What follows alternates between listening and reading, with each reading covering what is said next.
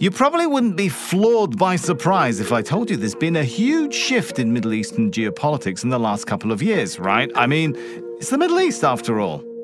In the desert kibbutz, once home to Israel's first Prime Minister, David Ben Gurion, the foreign ministers of Egypt, Bahrain, Morocco, and the UAE, along with the US Secretary of State, espoused friendship and shared goals.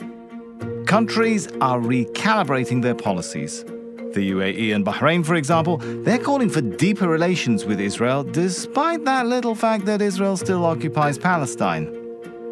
43 years ago, when Egypt and Israel made peace, unfortunately, we lost those 43 years of knowing each other better, of working together, and of changing the narrative that many generations of Israelis and Arabs have been living. That narrative became a reality after the signing of the Abraham Accords in 2020, which the Trump administration pushed.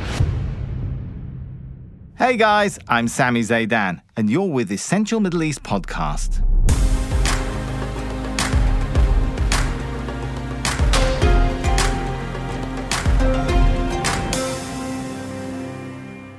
So, you might say, is making peace a bad thing? Well, usually it isn't. But here's the thing if countries make peace accords but leave people occupied and struggling for their freedom, then is it really peace they're making? Okay, obviously, we're talking about the Palestinians who've rejected the Abraham Accords as an illusion.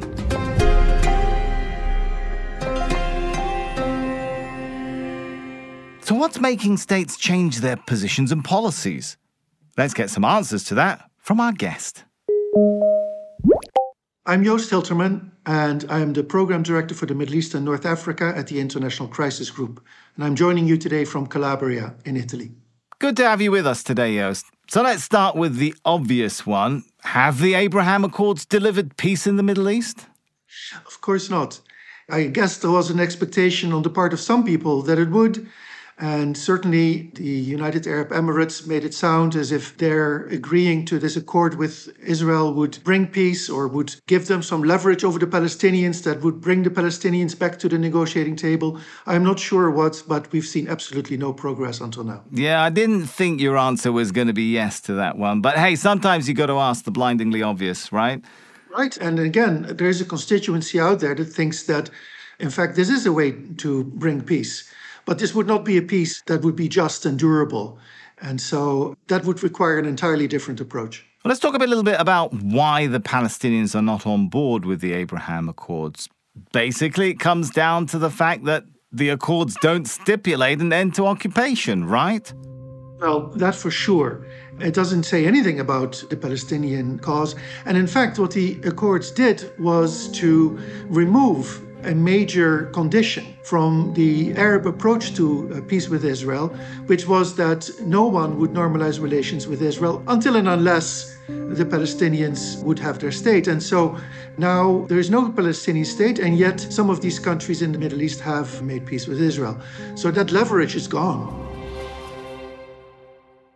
Did the Trump administration officials really think they could end the Palestinian Israeli conflict without a Palestinian state, without an end to occupation?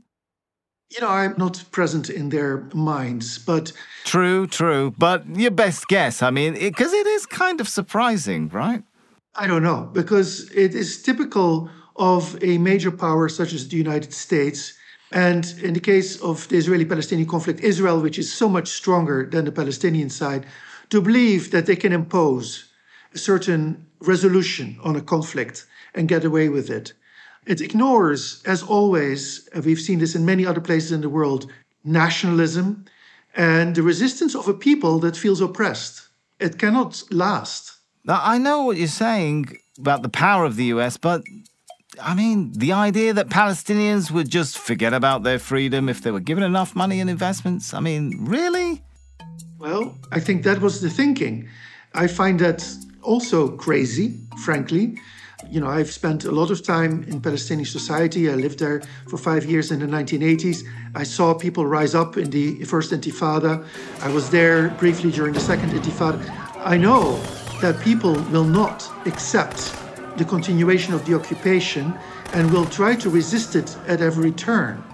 Um, but somehow um, that doesn't register in the capitals, where the belief is, is that eventually, yes, the Palestinians can be bought off. By normalizing relations with Israel without insisting, as you said, on the establishment of a Palestinian state, without insisting on an end to the occupation, have Arab countries, practically speaking, given up on the 2002 Arab Peace Initiative? Well, so the countries that made these deals with Israel seem to have given up on that, yes. Others have not, or have not yet. Uh, Saudi Arabia, we don't know, for example.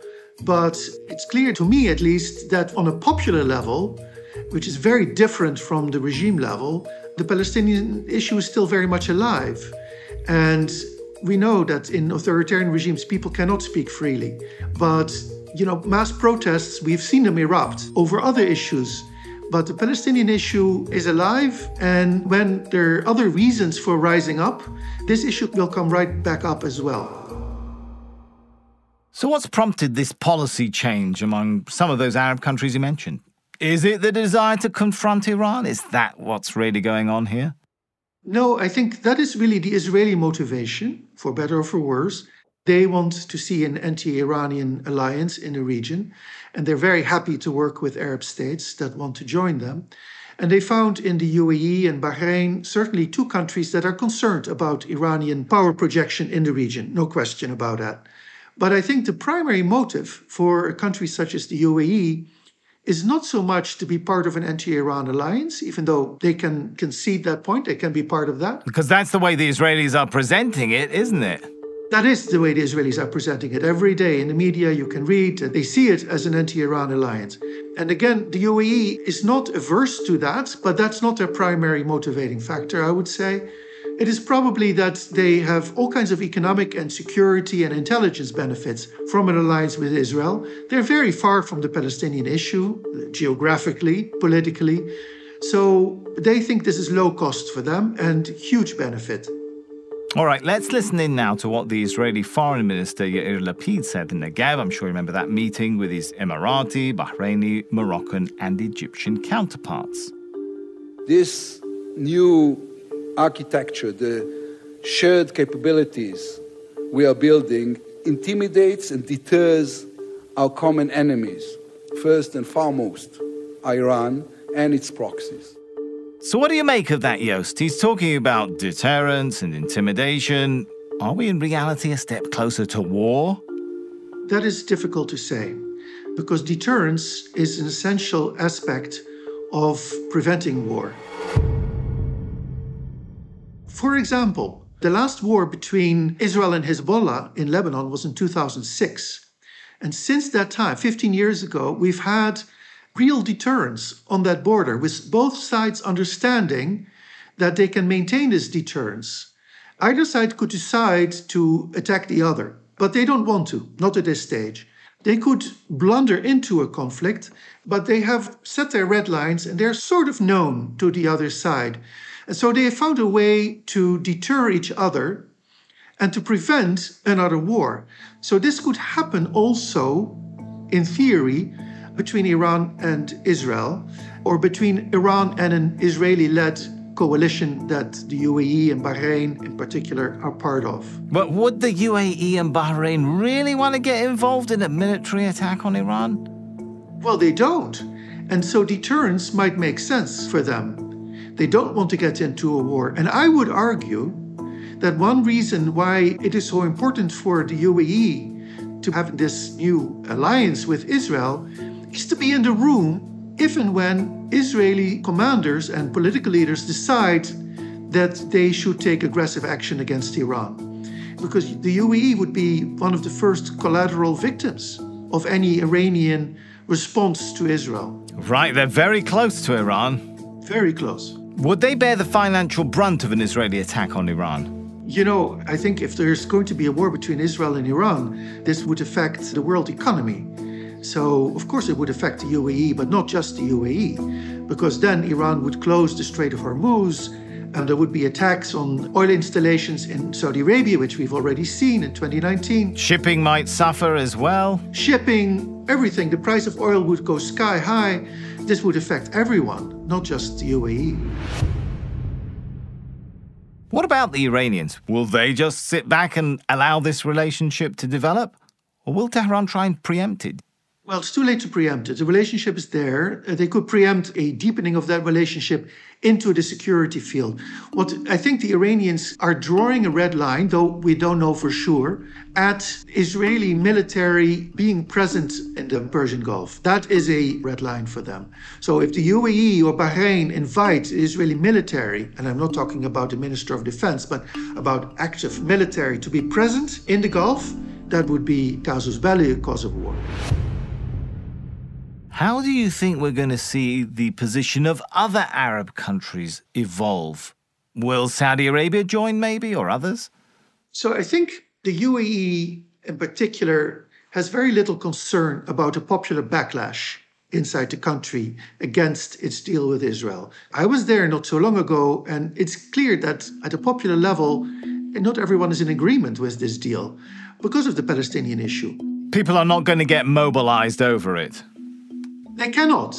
If they would, they can't. So I think for the UAE, it's okay. For Bahrain, it's a bit different because we've seen, of course, during the uprising in 2011, but also in previous cycles, that the population can rise up against this monarchy.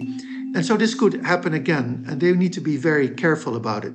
Saudi Arabia, they need to be very cautious because they have a large indigenous population, and there are any number of other reasons for people eventually to rise up. Until now, the Saudi population didn't rise up in 2011 when people in other countries, Egypt, Tunisia, elsewhere, did.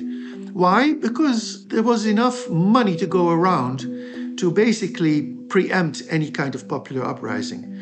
But the economic crisis is coming also in Saudi Arabia. So things may change, you mean? Things may change, and the monarchy must worry about that.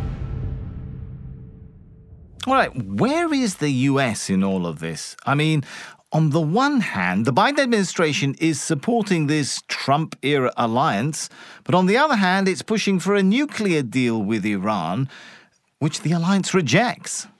Yes, well, I think, you know, for President Biden coming in, and there was no way politically to reverse these peace deals. And why would it? In fact, the peace deals as such are positive for both sides and also for the United States. Yeah, but isn't it leaving the US in a kind of contradictory situation? Not necessarily because you can make a nuclear deal with Iran, regardless of these peace deals between the UAE and others and Israel. So for the United States, you can silo this off and say, yes, you can have a peace. After all, Jordan and Egypt have had peace deals with Israel for decades, and that has not been a problem for Iran or for the United States to deal with Iran. I think these issues are separate. All right, let's talk about some internal geopolitical struggles in the region. They kind of changed when the Trump administration came into power and then changed again when Biden won the White House. So, is the UAE what's been called Little Sparta recalibrating its policies? The UAE is. Everybody is. We saw it the moment Biden had won the elections. Everybody knows that US policy will change when a new president comes into power, especially from the opposite party and especially after Trump, who was so unpredictable in many ways and polarizing in other ways. The UAE, like all other players, are trying to hedge their bets at all times because they know that the administration stays for four years, maybe eight. So they know that change will come. And I've seen evidence of that over and again. When, for example, the Trump administration was there, leaders in Saudi Arabia and the Emirates were meeting with, frankly, the American opposition in the Democratic Party as well because they knew that these people might come back to power four years later. Just how much weight does the UAE and Bahrain now have in the region without the backing of Jared Kushner, etc.? I mean, can they tip the balance of power in the region right now? So, until now, the United States is the protector of the Gulf Arab states. And that's true on the military field, and that's very difficult to reverse quickly. But because the United States, under whatever administration, the last four or five administrations, has shown itself to be gradually disengaging diplomatically, maybe militarily, though I wouldn't go that far yet, from the region, these countries and UAE in the forefront have been recalibrating. and have been trying to hedge the bets and say we need to find other support just in case. This is why the UAE went in bed with Israel. Interesting. So, can we say, though, that the UAE, Bahrain, some of these countries, are they really looking at Israel as the possible alternative security guarantor to replace the Americans? Until China is there. Because in the end, they need a strong power, and that cannot be Israel. It has to be the United States or its successor. But until now, China, which is very active economically throughout the region, has not wanted to get involved politically, diplomatically, in any significant way. They're waiting for the United States to weaken itself in the region. Eventually, they will need to step up to the plate, but they haven't done so yet. So you can't rely on them until now. So basically, what you're saying is this alliance is more about maintaining the security of regimes in the UAE and Bahrain and so on, rather than achieving peace between Israel and the Palestinians, right? Well, definitely. So again, the Palestinians are not part of this equation from their perspective. They may mouth the words because they know that they need to talk to their publics and they know it sounds right because that's the international consensus. But in effect, that is not what they're seeking. The right wing government in Israel, or the coalition government in Israel, is on record as not supporting a two state solution. It's a two states, you mean a viable Palestinian state.